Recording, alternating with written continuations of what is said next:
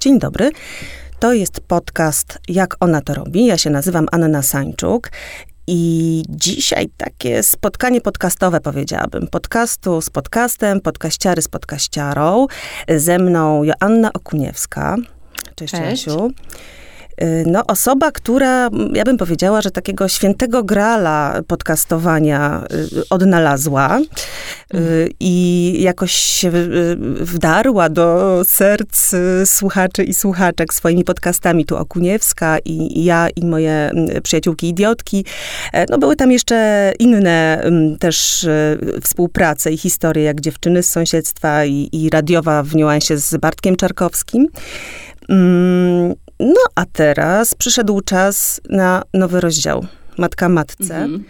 I ja mam takie wrażenie, Joanno, że ty, no tak jakby ten podcast trochę rozwijał się teraz z tobą i kolejne jakieś etapy twojego życia, kolejne tematy, które w naturalny sposób wynikają, stają się też no, tą nicią przewodnią podcastowania.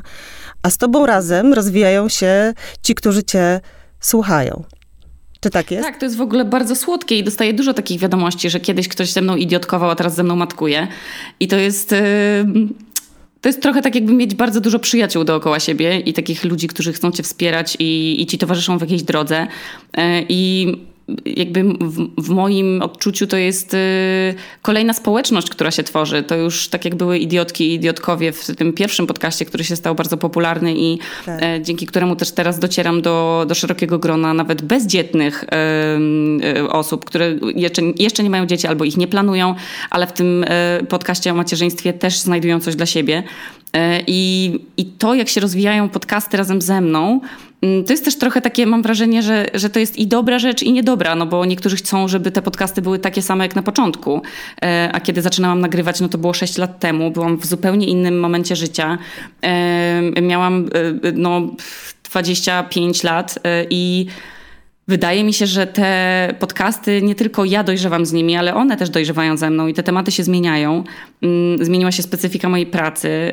Od pracy w kuchni przeszłam do pracy na własny rachunek i do zarabiania na tym, co sprawia mi największą przyjemność, czyli opowiadania historii. Wczoraj się widziałam z takimi nowymi znajomymi, którzy powiedzieli, o kurde, ty faktycznie bardzo dużo gadasz. Oni nie słuchają mojego podcastu, bo są z Holandii, ale byli bardzo, bardzo właśnie, może nie zaskoczeni, no bo wiedzieli, jaką mam pracę, ale powiedzieli, no faktycznie ta praca do ciebie pasuje.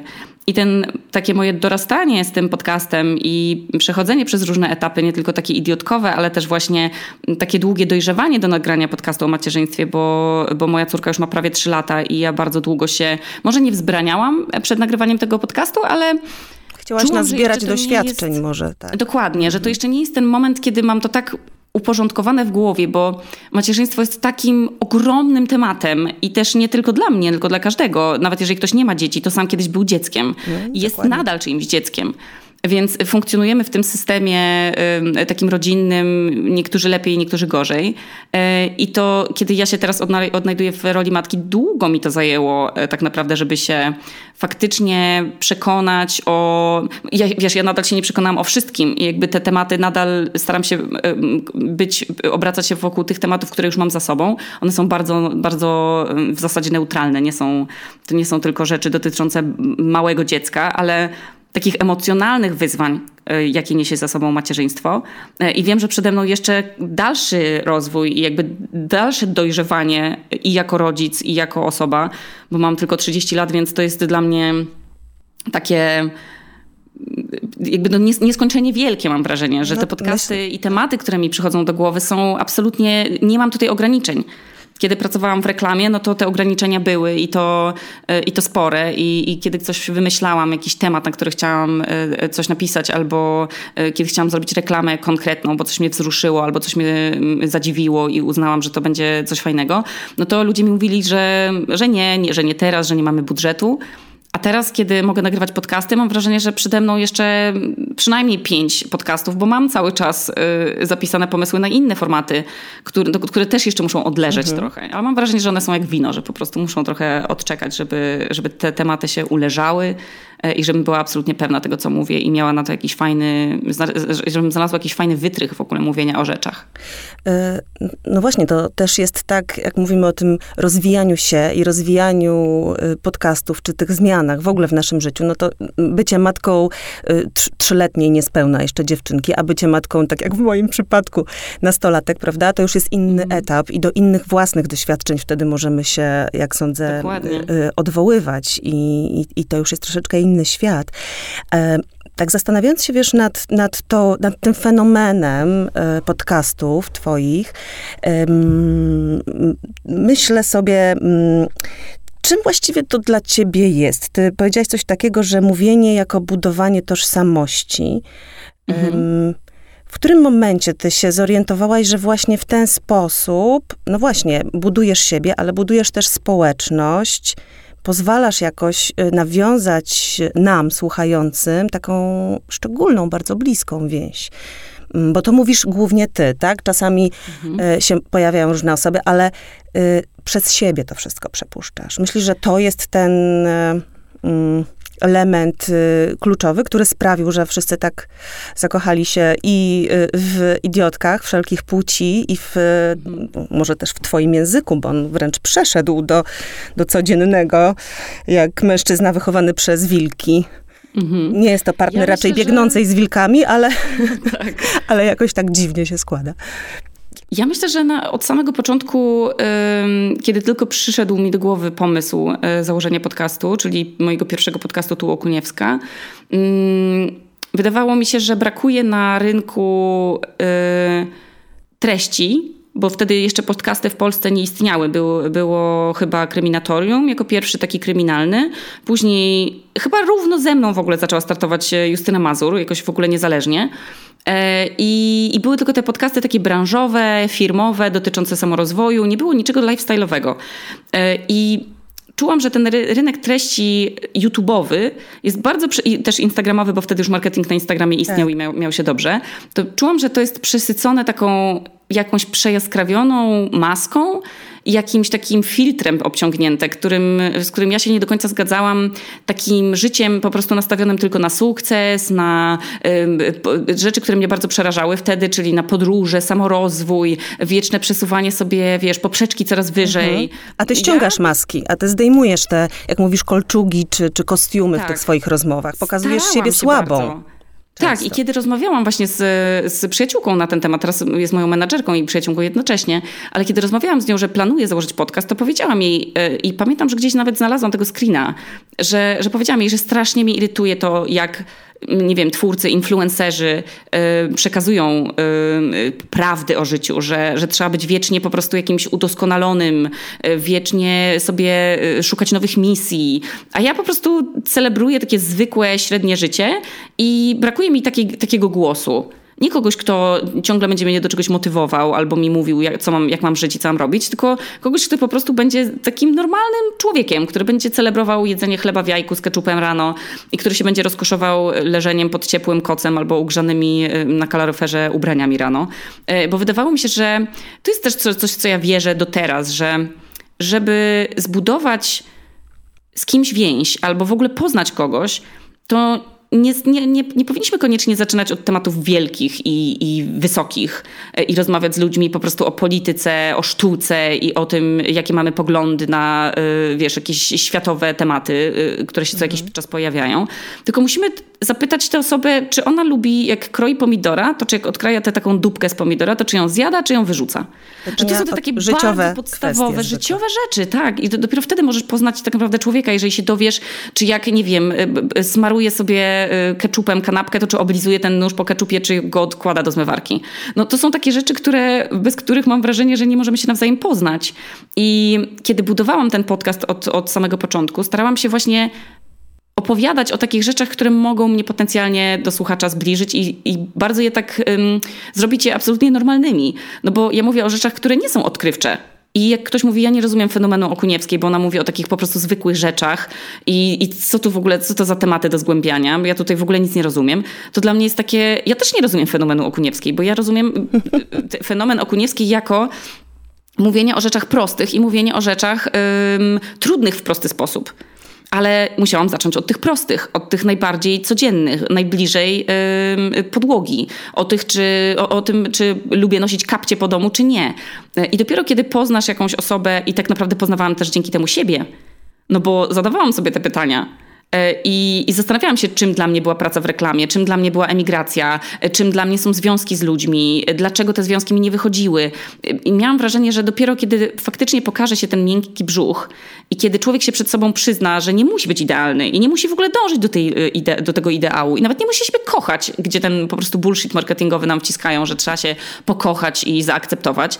Ja mam wrażenie, że to jest taki proces, przez który idziemy przez całe życie, że to nie jest, wiesz, od dziś się zaczynasz akceptować, od dziś się zaczynasz kochać i w ogóle bezkrytyczna jesteś wobec siebie. To, ja mam wrażenie, że to osoba inteligentna raczej nigdy nie dojdzie do tego momentu. Raczej nigdy nie szanować, kończy. Tak, dbać o swoje granice, o jakiś swój dobrostan, pilnować się, żeby się nie pakować w jakieś złe sytuacje albo nie przeciążać się. I to jest wtedy ta dbałość o siebie, to jest wtedy ta miłość do siebie, a nie trzeba jej czuć po prostu, żeby nam pękało z zakochania do siebie serce, no bo to wtedy jest szkodliwe. I kiedy budowałam właśnie te podcasty od samego początku, starałam się zbudować taką siebie, jaką jestem naprawdę.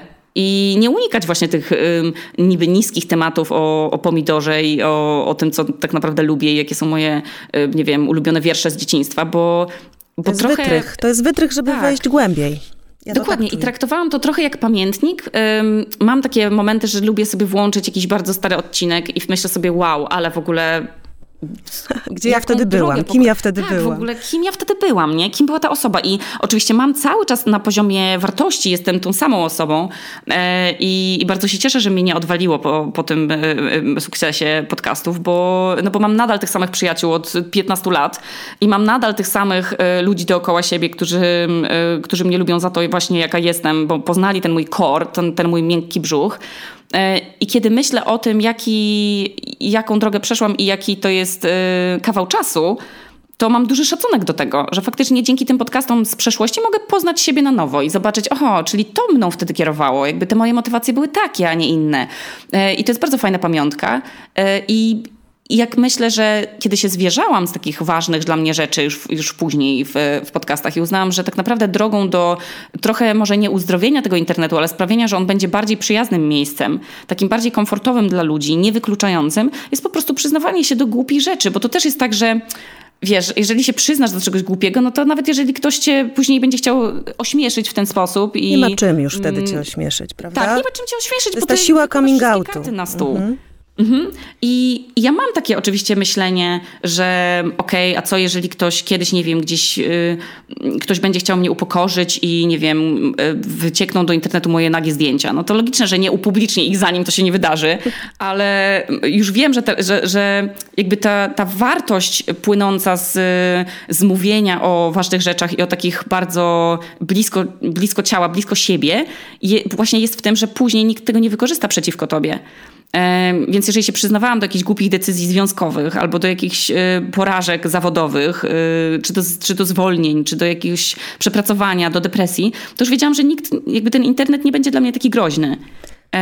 I jak myślę sobie teraz, to czasami mogło być to nierozsądne, chociaż mam wrażenie, że przez te 6 lat nagrywania nie przekroczyłam żadnej granicy. Ale stałaś się osobą publiczną, tak? Ja też o to cię chciałam zapytać, czy... Tak, to jest... Jak to jest być już teraz tą publiczną Okuniewską? Wiesz, nie tą, która nagrywa tylko dla siebie w pewnym sensie, bo mówiłaś, że to trochę też było dla ciebie taką na początku rodzajem takiego terapeutycznego spotkania ze sobą i z tymi pytaniami, ale stało się właściwie dla innych takim stałym elementem ich życia. Wiesz, przeglądają się jakby w tobie, w twoim życiu, ale to się właśnie wiąże z różnymi rzeczami. Zaczynasz być czyjąś własnością, kiedy jesteś osobą publiczną.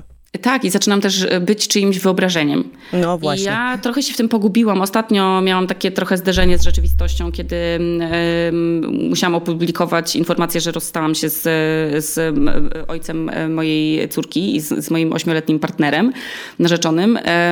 I wtedy poczułam, że trochę... że ja nie byłam chyba świadoma te 5-6 lat temu, kiedy nagrywałam i opowiadałam o swoim życiu. Nie byłam świadoma, że to życie stanie się też życiem innych, które nie tylko będą chcieli oglądać, ale też które będą bardzo przeżywać. I które do którego będą sobie trochę rościć prawa. Bo to tak wygląda, dokładnie. Trochę tak jest. I ja, ale wiesz, dlaczego nie żyjesz tak, jak powinna żyć Okuniewska?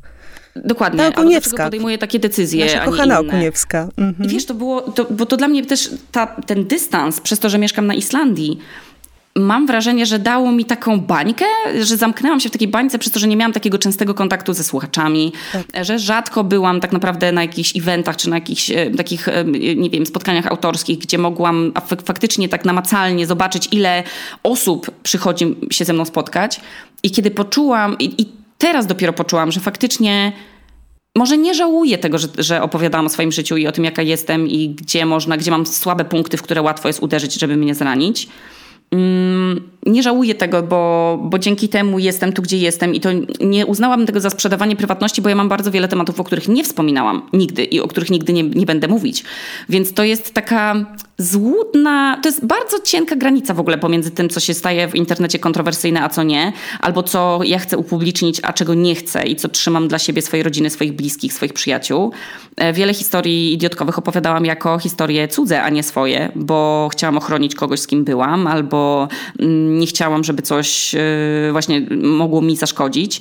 Czasem łatwiej jest mówić o kimś poprzez innych, tak, o swoich rzeczach. Mhm. I wiesz, i to trochę, nie że zabłądziłam, bo tak jak mówię, bardzo wiele tematów trzymałam po prostu zamkniętych na klucz i to nie są jakieś bardzo drażliwe tematy albo jakieś wielkie kontrowersje, tylko po prostu, wiesz, dla takiej higieny w ogóle, nie? Że higienicznie jest oddzielać jednak życie zawodowe i to podcastowe od tego prywatnego. I to też nie jest tak, że na przykład na moim Instagramie można znaleźć wszystko, albo to też nie jest tak, że na moim Instagramie w ogóle jest życie, które jest 100-procentowym moim życiem, nie? I dlatego ci ludzie, kiedy teraz po rozstaniu ogłosiliśmy razem z moim Amadeuszem to rozstanie, to ludzie byli zaskoczeni, no bo skąd mieli wiedzieć, czy coś na przykład między nami psuje, czy zaczynamy się po prostu rozdzielać. Skąd byli absolutnie przerażeni, bali się w ogóle o rzeczy, o które już my mamy pozamykane i poprzegadywane i poukładane i w ogóle zareagowali. Część osób zareagowała tak, że powiedziała, że przeżywa to bardziej niż rozstanie swojej najlepszej przyjaciółki. Część powiedziała, że to rozstanie złamało im serce, bo ten idealny związek, który oni sobie wymyślili, mimo tego, że miałam bardzo dobry związek i naprawdę na nic nie mogę narzekać i mogłabym rekomendować, mogłabym do fabryki partnerów po prostu mojego ekspartnera wrzucić i żeby go kopiowali i żeby każda dziewczyna mogła faktycznie przeżyć taki związek, jaki ja miałam.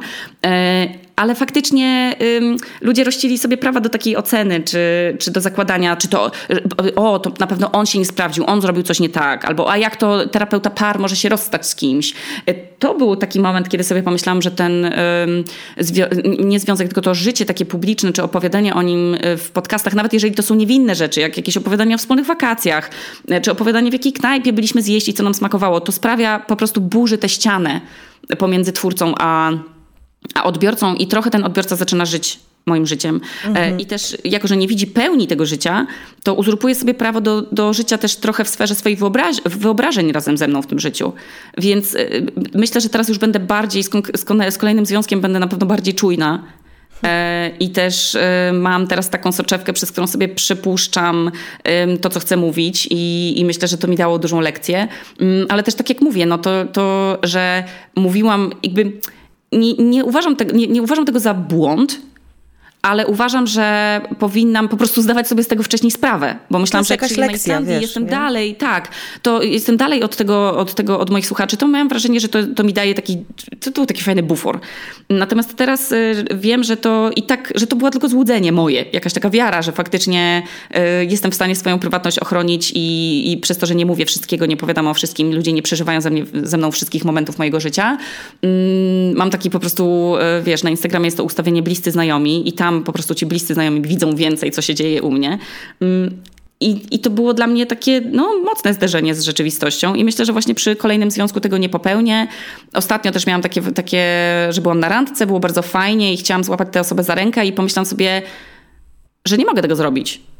Mhm. Bo zaraz ktoś może mnie zobaczyć i znowu, nie wiem... Informacja pójdzie, jakiś... zacznie żyć swoim życiem, pójdzie w ludzi. A byłam w Polsce, więc może jak będę za granicą, to nie będę się tak tym stresować. Natomiast myślę, że dało mi to taką lekcję. Wyciągnęłam coś z tego, no. No słuchaj, ale to, że się pojawiła ta emigracja, dużo już o tym mówiłaś, natomiast z dzisiejszego punktu widzenia, ty tutaj mówisz o tym, że możesz się dzięki temu trochę tak oddzielić. Co ci to dało tak dzisiaj, jak na to patrzysz? Bo czasami to też się zmienia. Znaczy, mówiłaś, akt w desperacji to był. Byłam wykończona Warszawą, chciałam innego życia, innych bodźców i tak dalej. A dzisiaj jak na to patrzysz? Co ona przyniosła? Każdy przeżywa emigrację inaczej. Właśnie gdy byłam wczoraj, wzięłam tych nowych znajomych Holendrów do takiego miejsca pod Reykjavikiem i opytali się mnie właśnie, jakie były moje motywacje, dlaczego się wyprowadziliśmy na Islandię, poza tym, że jest przepiękna i byli zachwyceni i cały czas kazali zatrzymywać samochód, żeby zrobić kolejne zdjęcia owcom i krowom i mchom i wszystkiemu. To opowiadałam im właśnie o tym, że tą moją motywacją do wyjazdu było takie przytłoczenie, zbyt szybkie tempo życia, zbyt duży wyścig szczurów i też przytłoczenie tą pracą, której nie lubiłam robić, bo ja bardzo lubię widzieć efekty mojej pracy. I kiedy pracowałam zaraz po rzuceniu pracy w korporacji, w agencji, pracowałam w agencji Grey, kiedy rzuciłam tę pracę i przeszłam na pracę po prostu fizyczną w restauracji, to od razu widziałam efekty swojej pracy, bo wiedziałam, ile ryżu ugotowałam, ile warzyw skroiłam, jaka przyszła dostawa. Jakby szłam do domu, kładłam się, pracowałam te 7-8 godzin na początku, wracałam do domu i miałam takie, okej, czyli coś dziś zrobiłam, jestem w stanie wyjaśnić komuś, na czym polega moja praca. Wreszcie konkret, wreszcie prawdziwe, namacalne życie. Coś, co zmienia ludziom życie, że ktoś jest zmęczony, głodny, widzi restaurację, wchodzi do niej, bierze to jedzenie, jest zadowolony, dostaje je ciepłe, ma zaspokojony brzuszek, nie wiem, może to jest jego w ogóle highlight dnia i myśli sobie, że to jest jakiś wspaniały moment. I to było dla mnie ogromną wartością. A w mojej poprzedniej pracy, tej pracy twórczej, która i tak nie była twórcza, tylko była bardzo ograniczająca, no bo nie mogłam pracować na swój własny rachunek i nie mogłam sama sobie tworzyć projektów, w których bardzo chciałam brać udział. I ja myślę, że to jest taki chyba moment w moim życiu, cała ta wyprowadzka tutaj, to była też duża lekcja życiowa, żeby jednak zmienić, żeby się odważyć, zrobić coś nowego, ale też dla mnie emigracja była sposobem trochę na odzyskanie siebie. W sensie ja w Warszawie funkcjonowałam chyba w niezbyt zdrowy sposób. Ale mogłaś wrócić na Warmię, z której pochodzisz ty i pochodzę ja, bo obie jesteśmy z Olsztyna, tylko jakby z różnych generacji. Tak. Ale nadal byłabym blisko tego, co mnie czułam, że trochę ogranicza. W sensie potrzebowałam jakiejś wolności, która byłaby dla mnie taką wartością, bo wolność jest dla mnie wartością samą w sobie i na Islandii faktycznie czuję się wolna i to może brzmieć jak taka po prostu klisza, ale Islandia daje mi może takie kulturowe wyzwolenie, że te wszystkie takie polskie naleciałości, jakieś polskie zasady, jakieś takie, jakieś przekonania, które wynieśliśmy z domu, które mi szkodziły, nagle na Islandii ich nie zauważyłam i to było dla mnie bardzo duża zmiana. I dla mnie to stanowiło ogromne takie otwarcie, że odważyłam się być sobą, właśnie przestałam się wstydzić, przestałam jakby uważać cały czas na to, czy gdzieś przynależę, czy gdzieś pasuje, no bo do tego środowiska reklamiarskiego bardzo chciałam przynależeć, ale jakby ono było dla mnie trochę obce. Studiowałam mikrobiologię, więc też to środowisko takie naukowe też było dla mnie bardzo takie...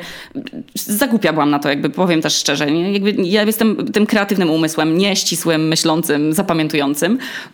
Więc jak wyjechałam tutaj i tak naprawdę, wiesz, miałam czystą kartę, mogłam sobie stworzyć w ogóle zupełnie inną tożsamość. Mogłam powiedzieć, że jestem królową polską, albo że w ogóle teraz mogę śmiać, bo tak mnie nazywają, że jestem królową polskich podcastów, więc tak, o tobie mówią, no to faktycznie prawda. To żart, ale mogłam powiedzieć, że nie wiem, jestem emerytowaną tenisistką. I tak naprawdę ktoś by mi w to uwierzył. Więc kiedy przyjeżdżasz gdzieś i możesz tak naprawdę wsłuchać się, krojąc te warzywa i zastanawiając się, wow, kim ja tak naprawdę jestem? Że wcześniej definiowałam się pracą w reklamie, w środowisku kreatywnym, a czy teraz mogę się definiować pracą w restauracji i odkryłam, że na Islandii nikt cię nie definiuje jej pracą. Że ważne jest to, co robisz po pracy.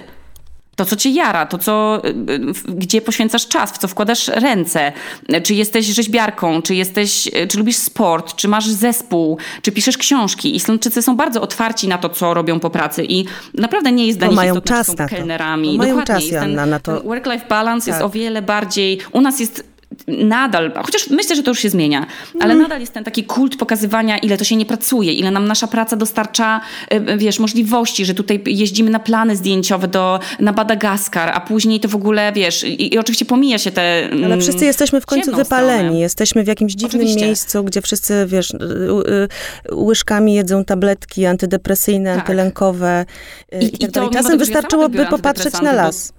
Tak, bo depresja mi doszła do mnie też, przyjechała razem ze mną z Polski. Uciekniemy, natomiast co? Tak, ale tutaj poczułam, że faktycznie mogę sobie zadać te pytania. A wcześniej pracując w Warszawie i starając się dogonić innych i też jakoś, nie wiem, po prostu dopasować się do nich, czułam, że zatracam w ogóle to, co chcę o sobie powiedzieć i kim tak naprawdę jestem. I tutaj się poczułam bezpiecznie. Emigracja dała mi taki zdrowy dystans. Zaczęłam zauważać rzeczy, które przywiozłam ze sobą w plecaku z Polski i które mi w ogóle nie służą, bo które wynikają tylko z naszej kultury, która jest też mocno osadzona w religii i w takich konserwatywnych wartościach. Okazało się, że Islandczycy są zupełnie inni i ta Islandia przyjęła mnie tak naprawdę z otwartymi ramionami z tym, co ja chciałam się o sobie dowiedzieć. A natura, którą się tam zderzyłaś, otacza, czy ona coś, tak, tutaj wnosi właśnie w to inne widzenie siebie i w te jakieś takie wewnętrzne, rozwojowe skoki, nazwijmy to tak jak w rozwoju dziecka, ale przeżywamy też coś takiego, prawda, wewnętrznie, oczywiście, nam się rzeczy otwierają. To jest część nas i życie blisko natury. To dlatego ludzie chcą jeździć na wakacje w miejsca, które są blisko natury. Oczywiście nie wszyscy, ale dużo ludzi w naturze poszukuje spokoju. Ja w tej naturze islandzkiej znalazłam i spokój, i trochę bałaganu, no bo jednak ona jest bardzo kapryśna i taka mocno jesienna. Nieprzewidywalna i jesienna. Ja akurat taką pogodę lubię. Lubię siedzieć w swetrach.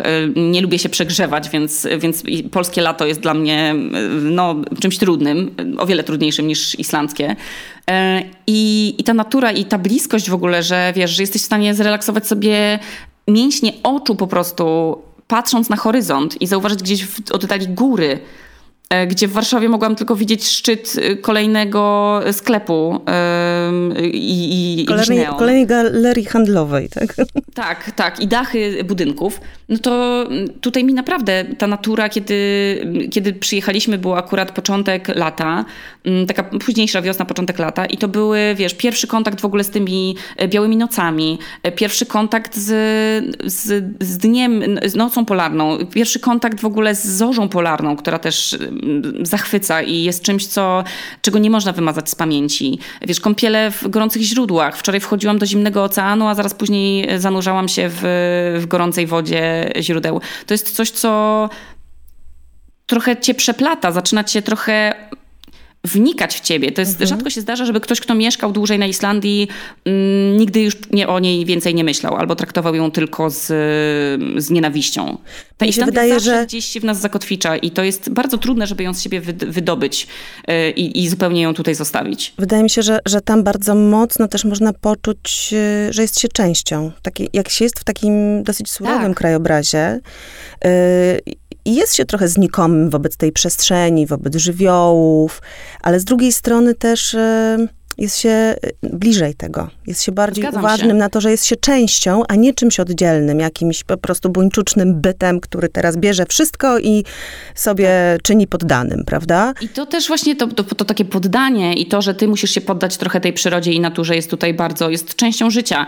Że nie zmienisz tego, że ta pogoda jest kapryśna. Nie zmienisz tego, że planowałaś piknik, a przyszedł sztorm. To są rzeczy, którym się musisz podporządkować, a my mamy, zauważ, mało rzeczy w życiu, którym się musimy tak bardzo podporządkować, bo wszystko sobie możemy w sumie pod siebie zaplanować. Jak chcemy wziąć urlop, to możemy zazwyczaj ten urlop sobie tam wyszarpać, ale jedziemy w ciepłe, jak chcemy ciepło, prawda? Tak, jedziemy w ciepłe, wiesz, jak chcemy obejrzeć komedię, to sobie klikamy i włączamy od razu komedię, nie musimy wychodzić z domu. Chcemy zamówić jedzenie, jednym przyciskiem zamawiamy jedzenie, odbieramy z paczkomatów wszystko, co nam się zamarzy z drugiego końca świata. A na Islandii jednak ta pokora jest potrzebna, żeby zaakceptować to, że nie wszystko jest w naszych rękach i że nie zawsze jak się bardzo, bardzo, bardzo chce, to wychodzi. też jakoś mam w sobie takie przekonanie, że ta Islandia daje i ta jej surowość daje przestrzeń na to, żeby faktycznie usłyszeć siebie, ale nie mówię tego w taki metafizyczny sposób, usłyszeć siebie, że tylko siebie i to, co mamy w głowie, ale też siebie nawzajem, bo po prostu ludzie mają więcej czasu na to, żeby spędzać ze sobą chwilę. I gdybyśmy pracowali, ja i mój ekspartner, gdybyśmy pracowali na etatach w Warszawie, raczej nie mielibyśmy tyle czasu dla naszej córki i tyle też cierpliwości do wychowania jej, bo bycie w Warszawie to był wieczny hałas i wieczne tempo i to, że pojawia się nowa restauracja. Nie chcesz, wiesz, masz FOMO, żeby tam iść albo nie iść. Musisz mieć zdanie na wszystkie tematy, a tutaj nikt cię nie pyta o zdanie na żaden temat ważny. Ja jeszcze tak się zastanawiam, wiesz, teraz kiedy robisz podcast Matka matce i bardzo uważnie, mówisz nawet o sobie, jestem obserwatorką własnego macierzyństwa, trochę w ogóle jesteś obserwatorką właśnie swojego życia, różnych jego etapów i to czy wracasz też do tych momentów swoich, wczesnych, bo tutaj padła już ta Warmia, Olsztyn, w którym się obie wychowywałyśmy, to ja cię chciałam trochę tak na chwilę się cofnąć właśnie, pójść w tamte miejsca, zobaczyć to miejsce, z którego ty przyszłaś. Trochę mówiłaś o tym, jak to było niełatwo być nastolatką, ale na przykład jeszcze wcześniej. Jaką byłaś dziewczynką? Co z tego, co w sobie wtedy, znaczy z dzisiejszego punktu widzenia odnajdujesz, z tobą przetrwało, rozwinęło się, co cię nakarmiło w tym czasie i czy na przykład widzisz pewne rzeczy tutaj teraz w swojej córce? Bo to jest coś takiego, że my się przeglądamy, prawda? Jak w takich lustrach te kolejne pokolenia. I moi rodzice mówią, że Helena jest w ogóle, że my jesteśmy kropla w krople. To jest niesamowite, bo faktycznie patrząc na zdjęcia, jak są te, wiesz, takie różne nakładki na zdjęcia, że możesz zrobić sobie zdjęcie vintage, czy jakiś tam dodać efekt kasety VHS, to kiedy nakładam sobie dla zabawy na Heleny zdjęcia, właśnie takie filtry, to wychodzą moje zdjęcia z dzieciństwa. Zmienia się tylko otoczenie. To jest Mała Okuniewska.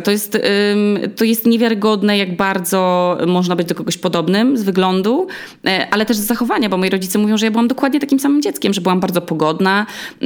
Może tej pogody ducha ze sobą już tak dalej nie zabrałam, bo jednak jest we mnie i zawsze była jakaś część mroku. I dużo życia straciłam na romantyzowanie smutku i dawanie mu zbyt dużej przestrzeni.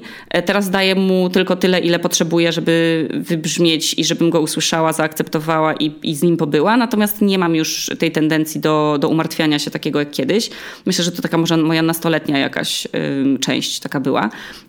I Helena jest dokładnie, jak patrzę na nią, no to co mówią moi rodzice. Że byłam pogodna, że się budziłam zawsze w świetnym humorze. Gaduła? Że byłam gadułą, opowiadałam jakieś niestworzone historie, miałam bardzo bogatą wyobraźnię i faktycznie moja mama teraz obserwując po pewnym czasie, po kilku miesiącach Helenę, to powiedziała, że ona ma w ogóle styl zabawek 5-latka. Że to jest w ogóle ponad 3-latkę, że moja mama jest nauczycielką klas 1-3 i ten rozwój dzieci zna i powiedziała, że to jest po prostu bardzo podobne zabawy do mnie, takie bardzo wyobrażeniowe. Ona się nie bawi rzeczami tam układając, czy tam robiąc jakieś klocki, tylko ona, wiesz, teraz jak byłyśmy na lotnisku 2 dni temu, to ona znalazła coś, co przypomina ten kontener, do którego się wkłada tam te wszystkie rzeczy przez kontrolę bezpieczeństwa. Znalazła sobie taką swoją małą zjeżdżalnię w domu i wkłada rzeczy do tego, małe plecaczki, małe walizki do tej kasetki i przepuszcza je przez tą taśmę i mówi, że jest na lotnisku. Ona ma tak samo bogatą wyobraźnię jak ja. Oczywiście w nas jest też zasługa, że my tej wyobraźni nie zabijamy w niej i że jak zauważamy, że ma jakiś zmysł artystyczny czy właśnie jakiś taki kreatywny, no to staramy się jej zapewniać jak najlepsze warunki do tego, żeby to rozwijać. I więc ja widzę bardzo dużo siebie w Helenie i też moi rodzice mówią to samo. Ona jest też taka bardzo ugodowa, jest bardzo prostym dzieckiem. Mi się wydaje, że trafiła, chyba że to właśnie to, że mam dla niej dużo cierpliwości, dużo czasu i też mam duży przywilej, że mogę się regenerować, czyli mogę pojechać na 3-4 dni, czy do Polski, czy spotkać się z koleżanką, czy pojechać na domek na Islandii bez dziecka i trochę też pielęgnować samą siebie, nie tylko wakacje od rodzicielstwa. Od rodzicielstwa, to chyba ostatni temat twojego opublikowanego podcastowego odcinka. Dokładnie. I to, jaką Helena jest osobą, chciałabym, żeby w niej przetrwało. Tak samo jak myślę, że z dzieciństwa wyjęłam może tę umiejętność dogadywania się z ludźmi, takiego też ciągłego pędu zdobywania jakichś nowych umiejętności, bo lubię się uczyć nowych rzeczy, jeśli mnie to ciekawi, więc jak widzę Helenę, która próbuje coś nowego się nauczyć, nie wiem, zrobić bransoletkę, czy właśnie, nie wiem, mówić jakieś nowe wyrazy w innym języku, to mam takie, że okej, to jest to coś, co ja też cały czas w sobie pielęgnuję jako dziecko. I to takie robienie sobie... To jest w ogóle bardzo piękne w macierzyństwie i to jest coś, co mnie najbardziej zaskoczyło, jak ktoś się mnie pyta, w ogóle obcy, kto na przykład nie słuchał moich podcastów i pyta się mnie, a czy ty lubisz być matką i w ogóle czym dla ciebie jest macierzyństwo, to mam wrażenie, że macierzyństwo jest bardzo dużym i to jakby nie chcę być zrozumiana niewłaściwie, ale to jest bardzo duży plaster na swoje własne dzieciństwo.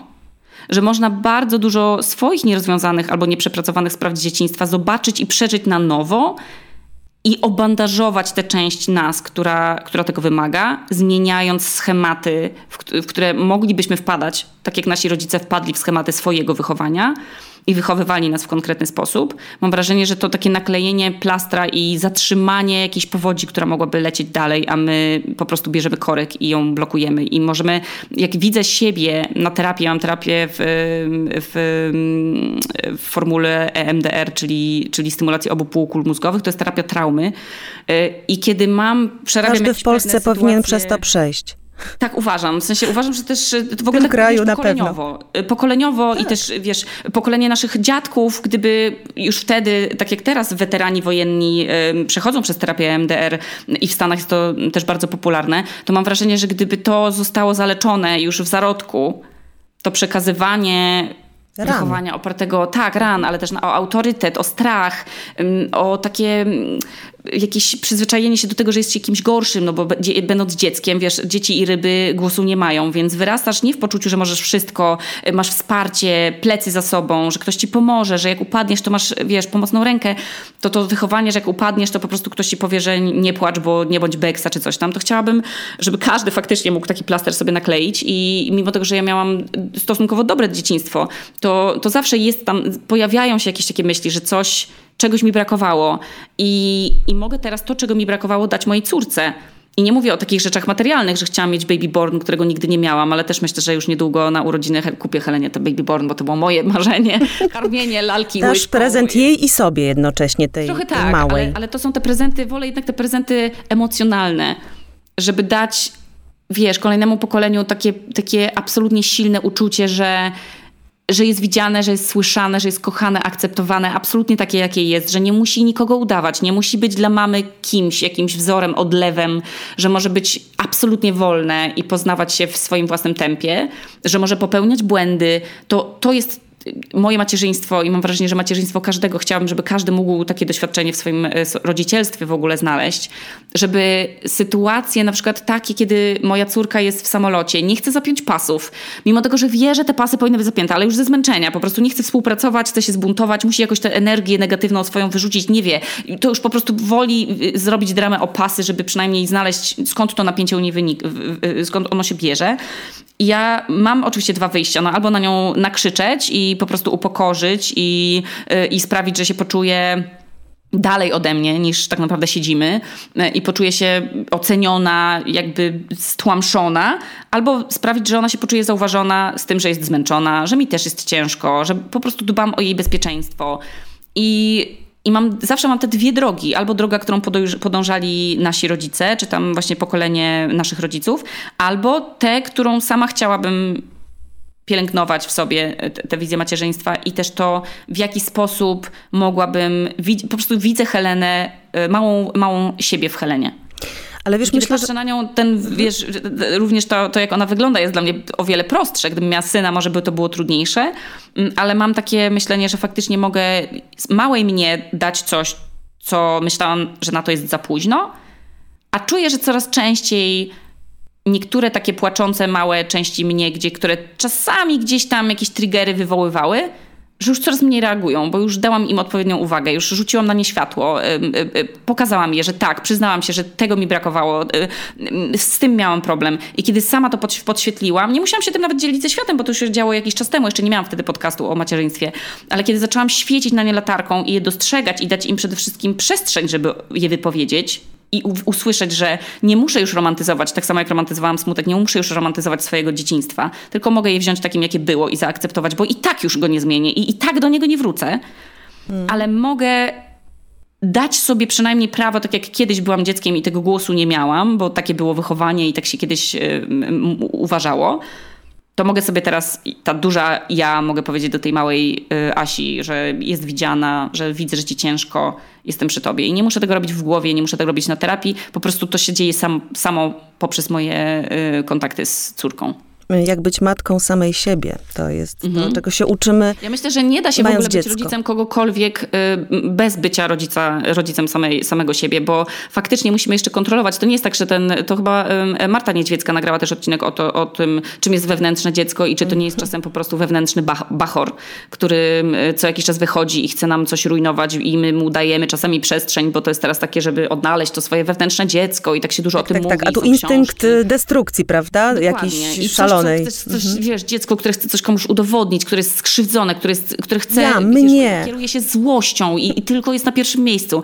I kiedy my nie zaopiekujemy się faktycznie tymi swoimi jakimiś problemami, które niesiemy w plecaczku przez całe życie i dochodzimy do tego momentu, do tego przystanku zwanego macierzyństwem i jeżeli nie wyrzucimy niektórych tych rzeczy z plecaka, to nie jesteśmy w stanie znaleźć miejsca na nowe rzeczy, które nam macierzyństwo może dać. Mnie się wydaje bardzo ciekawe to, że ty zawsze zaznaczasz, ja nie daję rad, nie jestem ekspertką, ja się dzielę po prostu swoim doświadczeniem, swoim przeżyciem. I dzięki temu, wydaje mi się, to staje się dla twoich słuchaczy tak bliskie. Bo my jesteśmy przyzwyczajeni do tego, że ciągle ktoś kogoś poucza, ciągle ktoś wie, jak ktoś inny ma żyć, jak ma wychowywać dzieci i tak dalej, i tak dalej. A tutaj nagle, wiesz, dopuszczasz ludzi, tak jak już mówiliśmy, do swojej słabości, ale też tak po prostu się po ludzku dzielisz tym swoim doświadczeniem i sama starasz się też nie oceniać innych, aczkolwiek różnych tam typów męskich, typy męskie posegregowałaś odpowiednio w idiotkach. Ale miałam jeszcze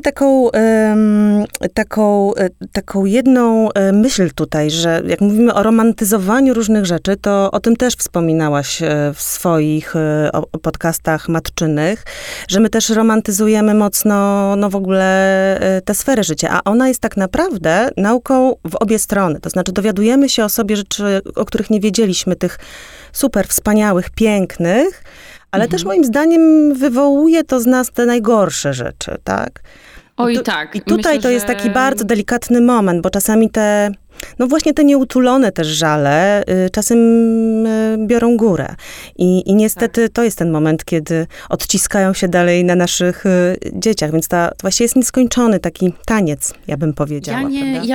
Ja nie oceniam innych rodziców, co jest oczywiście cały czas moją wewnętrzną walką, bo wychowywałam się w środowisku, wychowywaliśmy się, myślę, w środowisku w Polsce, gdzie podziały są czymś normalnym. No jasne. I w ogóle takie dzielenie się, stawanie... Hierarchię w ogóle, prawda? Czy jesteś za Legią, czy za, wiesz, to jest zawsze musisz podjąć jakąś decyzję w ogóle w Polsce. To nie jest tak, że możesz być w ogóle gdzieś tam w odcieniu szarości, tylko to zawsze jest spolaryzowane. Że albo jesteś wierzący, albo niewierzący. Nie ma w ogóle nic pomiędzy. Wierzący, niepraktykujący, niektórzy ludzie w ogóle tego nie uznają. Więc albo jesteś taki, albo taki.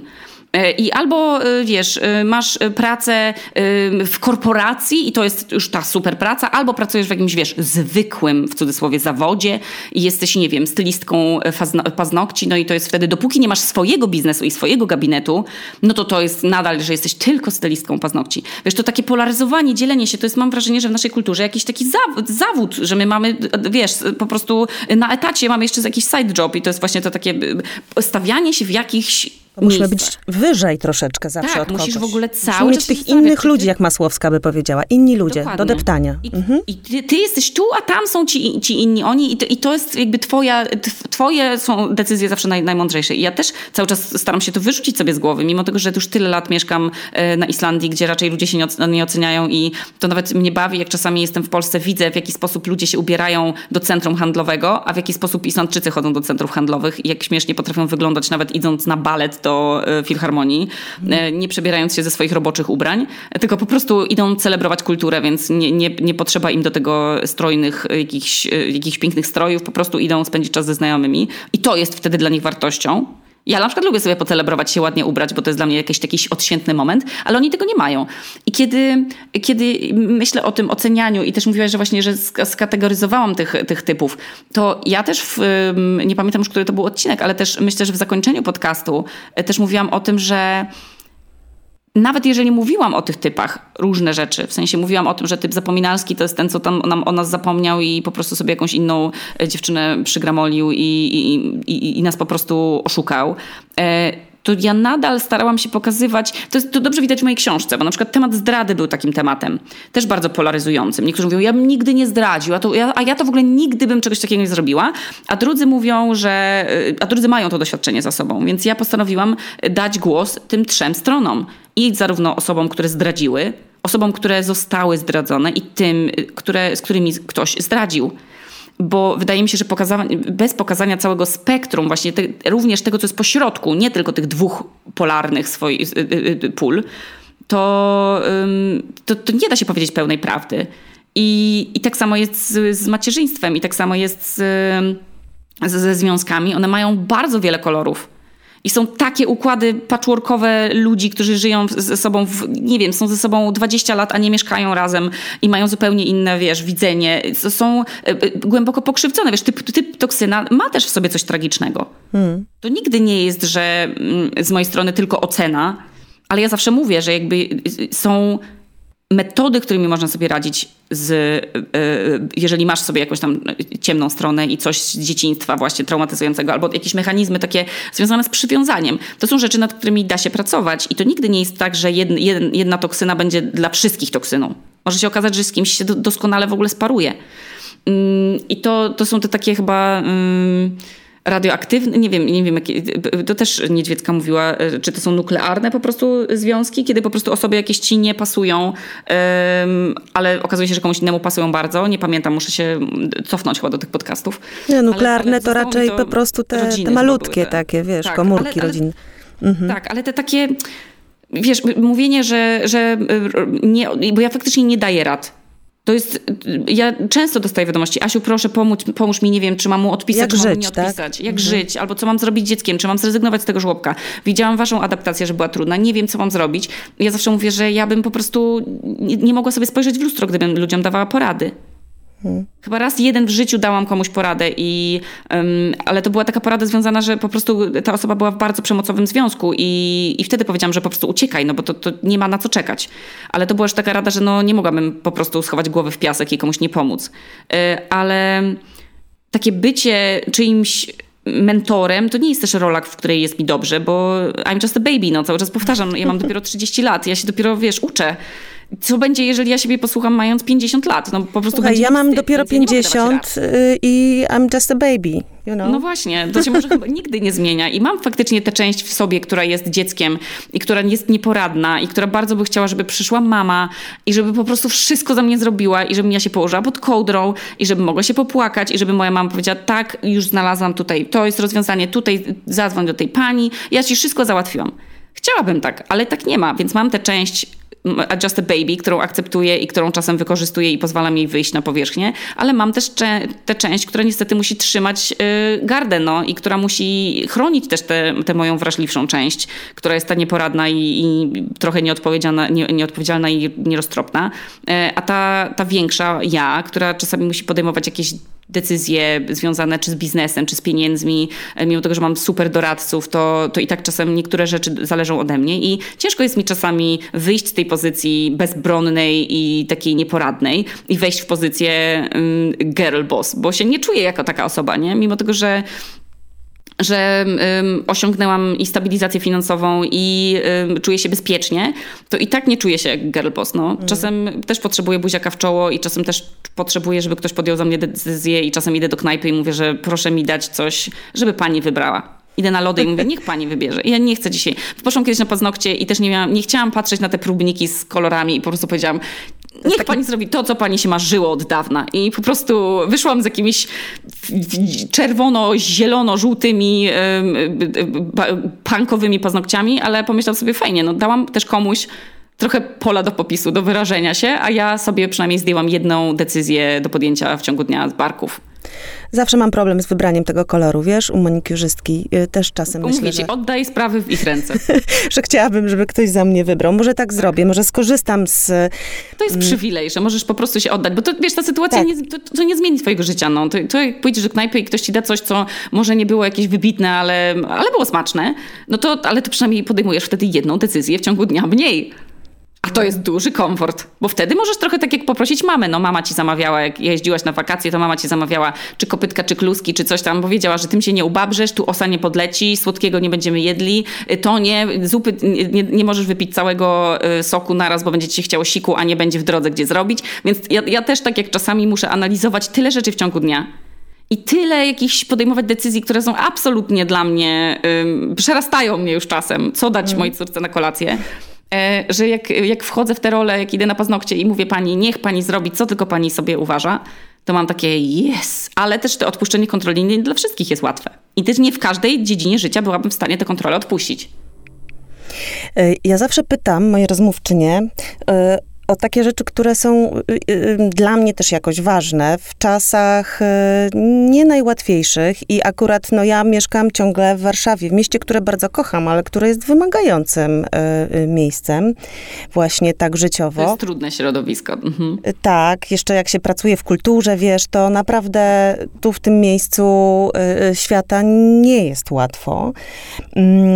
I sama szukam też takich odpowiedzi na pytania, na przykład co mnie napędza z jednej strony, a z drugiej strony co mnie ładuje, co mnie jakby relaksuje i przez to, wiesz, pozwala mi się jakby zresetować. Więc ja mam też takie pytania do ciebie. Czasem to w tych opowieściach, w tych felietonach można powiedzieć, bo to są trochę czasami takie felietony, czasami stand-upy.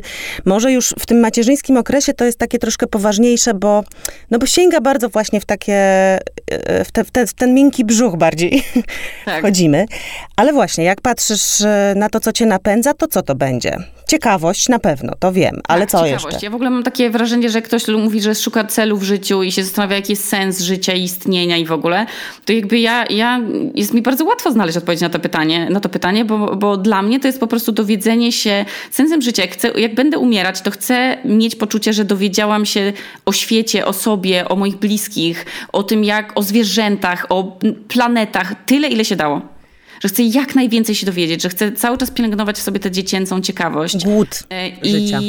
Tak, taki, że wiesz, że kocham osoby, które wiedzą coś, czego ja nie wiem. I teraz, kiedy byłam na tej randce, to byłam taka, o Jezu, co za absolutnie orgazm dla uszu. Słuchanie o czymś, na czym ktoś inny się zna i co go pasjonuje, a o czym ja nic nie wiem, a to jest dla mnie zupełnie nowa dziedzina życia, której w ogóle... Mogłam sobie googlować później, wiesz, zapisywałam sobie jakieś słowa kluczowe w głowie, bo to było dla mnie tak pasjonujące, bo to jest coś, czego jeszcze nigdy nie dotknęłam, nigdy tego nie doświadczyłam, jakiś zupełnie nowy temat dotyczący życia. W sensie nie mówię randkowanie, mówię tylko tam o pasji tej osoby. Nie chcę teraz już, jak mówiłyśmy wcześniej o prywatności, nie chcę mówić za dużo. Ale właśnie to jest takie, wiesz, dużo klepek mi w głowie się otworzyło i obejrzałam jakiś nowy film, posłuchałam jakiejś nowej muzyki i sobie pomyślałam, Jezu, jest jeszcze tyle rzeczy, o których ja nie wiem. I to jest coś, co mnie napędza. Takie zadawanie sobie pytań. To, że potrafię to pytanie zadać, a później inne osoby na to pytanie w głowie sobie odpowiadają, bo dla nich też okazuje się to ciekawe i cenne, to jest też coś, co mnie bardzo napędza w ogóle do mojej pracy. Że czasem mam wrażenie, nie, to jest głupie porównywać przyjaźń do kanapki. A później sobie myślę, nie, to jest właśnie bardzo fajne. A macierzyństwo do gry komputerowej. Tak, gdzie nie możesz się cofać, nie możesz sobie dobrać życia, nie możesz sobie doładować amunicji, a musisz cały czas skakać i robić te rozkroki i nawet nie wiesz, ile misji jeszcze przed tobą. Więc staram się patrzeć na życie w taki sposób, że to jest coś, co wtedy to mnie karmi. Bo zastanawiam się też, co mnie karmi, to właśnie chyba to, żeby patrzeć na życie jako taką dużą platformę, na której mogę skakać gdzie tylko chcę. To jest, myślę, że nie mogłabym sobie tego wyobrazić w Warszawie, ale na Islandii mam tak, że myślę sobie, kurde, ja mam tylko 30 lat. Kiedyś sobie myślałam, jak miałam 25, już myślę, o nie, już mam 25 lat, już nie pójdę na żadne studia. już w ogóle za późno jest na to, ja już mogłam spędzić studia, bo już na Erasmusa nigdy nie pojadę, a też mogłam, i tego nie spróbowałam, i tego, i teraz mam tak, Jezu, czy ja teraz mam 30 lat i mogę robić co chcę? W sensie oczywiście w jakichś tam ograniczeniach, no bo mam 3-letnie dziecko, nie mogę sobie teraz pojechać na miesiąc na Bali medytować, czy tam do Indii, no bo jednak musiałabym podróżować przez miesiąc z dzieckiem, to już nie jest też takie proste, ale mam takie... A studia będą? Jest faktycznie nie mam jakichś takich, ja w ogóle ale taka nauka sama dla siebie jak najbardziej. Myślę sobie nad zrobieniem kursu nauczycielskiego jogi, ale nie dlatego, żeby nauczać jogi, bo nie chciałabym, ja wolę patrzeć na kogoś i podążać za kimś jednak, niż sama wymyślać sobie swoje asany, ale mam takie chciałabym się w ogóle, więcej o tym dowiedzieć, chciałabym to pogłębić, tę wiedzę, sama dla siebie, jakiejś większej perfekcji powiedzmy dotknąć w tym, co robię. I też tak samo z podcastami, że to takie, przesuwanie sobie stale nie tego szczebelka, że muszę być lepsza, ale mogę być po prostu cały czas taka sama. Ja uważam nadal, że jestem średnia w wielu rzeczach. Jestem dobra w mówienie, jestem dobra w takie kreatywne, wyobrażeniowe rzeczy, ale w wiele rzeczy jestem naprawdę bardzo średnia i daję sobie też przestrzeń do tego i dzięki temu, że nie czuję się ekspertką w praktycznie żadnym temacie dotyczącym życia, to mi daje takie, że jeżeli nie jestem ekspertką, nie muszę być ekspertką, mogę każdego tematu życiowego liznąć po prostu. Żeby nie żałować tego. Jak będę umierać kiedyś, to sobie myślę, i tego próbowałam, i tu byłam, i tego, a to mi się nie sprawdziło, a to mnie znudziło i będę sobie myślała, kurwa, fajnie, że zrezygnowałam o Jezu, nie wiem, czy można przeklinać w podcaście, ale chciałabym sobie pomyśleć... Swoim przeklinasz, więc wiesz, w tym też możesz. Może dasz mi jedno...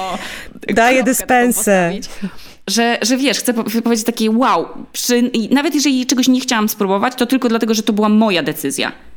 Jeżeli chciałam w coś wejść całą sobą, to była moja decyzja, że chciałabym właśnie czuć, że to jest coś, co mi daje wiatr w skrzydła, że nie jestem jakby pod nikim w pracy na przykład, więc mogę sobie gdzie chcę wędrować w tej podcasterskiej drodze, że mogę sobie, zadawać pytania, odpowiadać na nie i nie zastanawiać się, czy ktoś mnie oceni. Bo jakby i tak najgorszą ocenę, jaką mogę sobie wystawić, to ja sobie sama ją jestem w stanie wystawić. Najgorszy komentarz w internecie, jaki mogłabym o sobie napisać, sama bym go napisała, bo i sama siebie najlepiej znam. Ja myślę, że z tych komentarzy w internecie to są bardziej takie, że sobie myślę, jak ktoś mógł mieć taką wyobraźnię, żeby połączyć sobie jakieś takie dziwne fakty i jakąś alternatywną rzeczywistość stworzyć o mnie. Więc to jest raczej, one mnie nie bolą, tylko już teraz mam takie... Co? Bo to jest o tej osobie, to nie o tobie jest, nie? Ale to jest też o tym, jak ta osoba, bo to ona mnie widzi przez jakąś swoją soczewkę, czyli jaka jest historia tej osoby, jaka ona jest, jakie ma doświadczenia.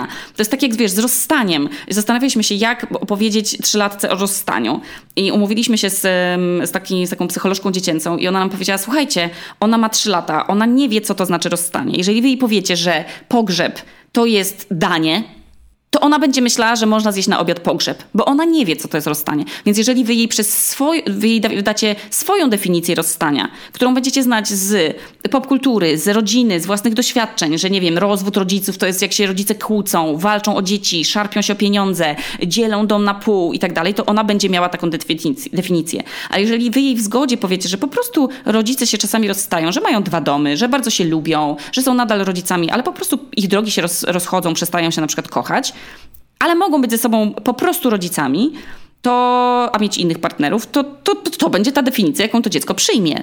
Oczywiście to nie zmienia faktu, że będą emocje i będzie to trudne, ale to mi dało takie czyli ta soczewka, przez jaką my pojmujemy, moi rodzice jak się dowiedzieli o naszej decyzji, o mojej decyzji, to było takie... Że jak w ogóle, że dziecko tutaj jest, że nie można to takie jeszcze starsze pokolenie, że nie warto zmieniać czegoś, co działa tylko dlatego, że mogłoby działać lepiej albo pragniesz w życiu po prostu czegoś innego niż ta druga osoba. I tak sobie myślałam nad tym, nie? Że to faktycznie jest, że my widzimy różne rzeczy tylko przez to, jakie mamy doświadczenia. Więc ktoś widzi mnie przez swoje doświadczenia. Ktoś widzi mój podcast o związkach i go na przykład irytuje, bo na przykład ciężko mu się przyznać, że w tej dziedzinie życia popełnił sam trochę błędów. A bardzo mi dużą daje nadzieję ten podcast o macierzyństwie, bo on jest taki... Przez to, że jest tak inkluzywny, mimo tego, że słowo inkluzywność jest teraz bardzo już na wszystkie, wszystkie przypadki odmieniane i nadużyte, mam wrażenie, czasami, ale faktycznie to jest podcast, który nie jest tylko o byciu matką. Nie, o byciu to jest doświadczenie człowiekiem. Też egzystencjalne, które wszyscy mamy, właśnie jako dziecko. Każdy miał jakąś matkę, miał z nią taką albo inną relację, prawda? Ale w ogóle matkujemy też dzieci, innych rodziców. Jak widzisz, wiesz, na przykład przede mną w samolocie siedziała teraz rodzina, która miała 2 dzieci, jedno miało tam około roku, myślę, że chłopczyk też miał z 3 lata, to byli Islandczycy, no i odkąd tylko ten samolot ruszył, to był lot nocny, więc ja już wiedziałam, że Helena już jest trochę taka zmiękczona, już zaraz będzie chciała pójść spać. Natomiast oni puścili temu dziecku 3-letniemu bajkę pełnometrażową na tablecie z głosem. I wcześniej oceniłabym ich w głowie i bym sobie myślała, Jezus, że to dziecko powinno spać. Dlaczego oni mu puszczają bajkę? Będzie miało po prostu sieczkę zamiast mózgu. Jak można dziecko w ogóle pokazywać, wiesz, aż tak długo te ekrany w ciemnym samolocie, jeszcze bez słuchawek. W ogóle co za głupi pomysł. Tu moje dziecko nie może spać. A później sobie pomyślałam, aha, dobra, bo zrozumiałam, przez to, że się uczę islandzkiego, zrozumiałam, co oni mówili. Po pierwsze zapomnieli słuchawek. Po drugie wiedzieli, że jeżeli nie dadzą temu chłopcu bajki, to po prostu on zrobi dramat na cały samolot i wszystkim będzie się źle spało. Więc wybrali mniejsze zło puszczenia mu tej bajki z głosem i ta matka była, widać było, że jest bardzo zawstydzona tym, ale już tak jakby wiedziała, że to jest najmniejsze zło. Musiała się zajmować jednocześnie tym roczniakiem, który wcale nie chciał spać, tylko też miał swoje plany na ten lot. I wtedy sobie pomyślałam, okej, czyli to jest kolejna lekcja dla mnie.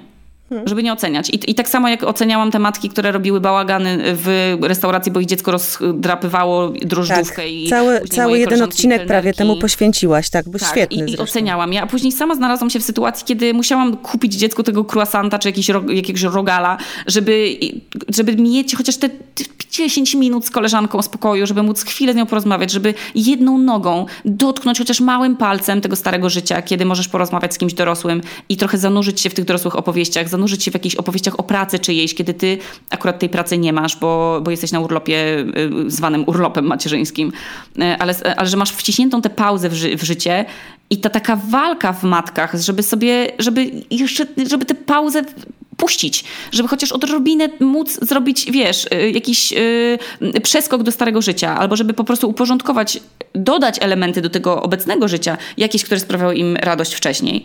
No myślę, że to jest po prostu...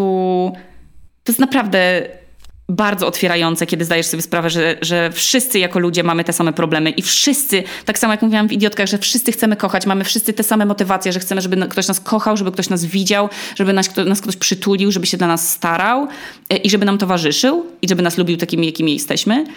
To mam wrażenie, że w życiu matek, ale też osób partnerskich, różnych po prostu, i macoch, i ojczymów, są dokładnie te same sytuacje. Chcemy dla tych dzieci jak najlepiej, ale też chcemy zachować jakieś 3% samego siebie. I czasami, i ostatnie, czego nam brakuje, to jakieś krzywe spojrzenie albo dobra rada. I to, żeby zachować ten core swój i nie porzucić go w trakcie macierzyństwa, to bardzo chciałabym, żeby to po tym podcaście zostawało ludziom w głowie, ale też to, żeby spróbować odwracać sytuację, żeby spróbować podważać trochę te oceny, które nam też media i też jakieś pisane przez copywriterów sztuczne artykuły, wywiady, które na pewno są zmyślone o tym, że tam, nie wiem, moje dziecko poszło na basen i było... Może nie na basen, ale tam na plaży było gołe i mierzyłam się z takimi wrednymi komentarzami ludzi. I wtedy generuje to po prostu kolejne komentarze, w które my wierzymy, że ludzie tak naprawdę myślą.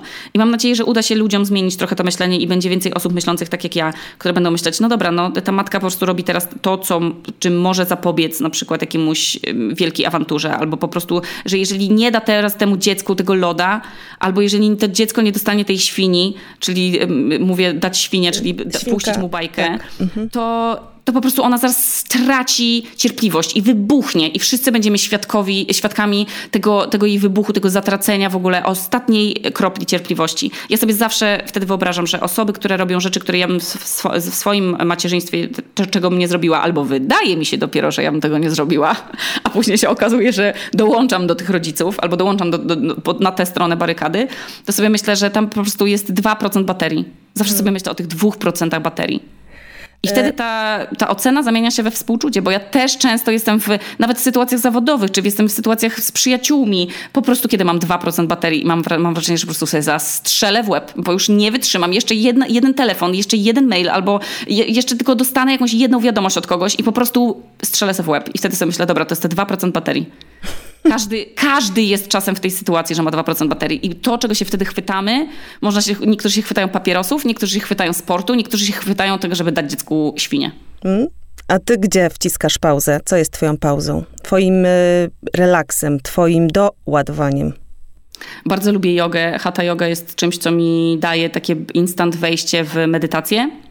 I to jest duża dla mnie bardzo wartość w moim życiu, że to jest coś, co robię bardzo regularnie, już od listopada 3 razy w tygodniu i to jest stały punkt mojego grafiku po prostu. Jeżeli mi wypadnie jedna joga, no to muszę ją sobie odtworzyć po prostu, jeżeli nie mogę na nią pojechać do studia, to robię w domu. I to jest coś, co mi bardzo dużo dało, nie tylko tak fizycznie, ale tak bardzo uspokajająco. Relacje z ludźmi, które też mnie naładowują, ale to też jest ta cienka granica, kiedy przegniesz, a kiedy żeby nie przedawkować. Tak, żeby nie przedawkować jednak ludzi, więc też czas, taki balans pomiędzy czasem z ludźmi i czasem sama dla siebie. I to jest coś, co mnie bardzo ładuje. No i odpoczynki od macierzyństwa, czyli taki wyjazd gdzieś na trochę, żeby przez kilka dni nie musieć, nawet przez 2 doby nie musieć się zastanawiać, żebym to nie ja musiała podejmować decyzję, tylko żebym mogła się wtedy tą Just a Baby Asią zajmować i jej pozwalać wyjść na powierzchnię. To są chyba takie moje najbardziej... No i nie piję kawy, co też okazuje się, że jest moim paliwem. To nie picie kawy, paradoksalnie, a nie ładowanie w siebie kofeiny, bo okazało się po wielu latach picia kawy, że ona mi nic nie daje dobrego, a tylko daje mi coś niedobrego, więc kiedy odstawiam kawę, to się poczułam dużo lepiej i też odzyskałam trochę kontrolę nad swoją energią w ciągu dnia i jej poziomami. No słychać było, że Okuniewska to trochę tej energii ma. Widać, działają te sposoby na doładowanie. Bardzo ci dziękuję, że jak matka matce tutaj pewne rzeczy opowiedziałaś. Kobieta kobiecie. Jak ona to robi? No właśnie tak robi to Okuniewska. Raz w Reykjaviku, raz na Warmii, a raz w swoich podcastach. Bardzo, bardzo jeszcze raz ci dziękuję za po prostu rozmowę, za bycie. Ta rozmowa taka od małych rzeczy zaczynająca się, ale często schodząca jednak w niezmierzone głębie nas samych. Mhm. To jest może to najważniejsze, co możemy sobie dać wzajemnie po prostu.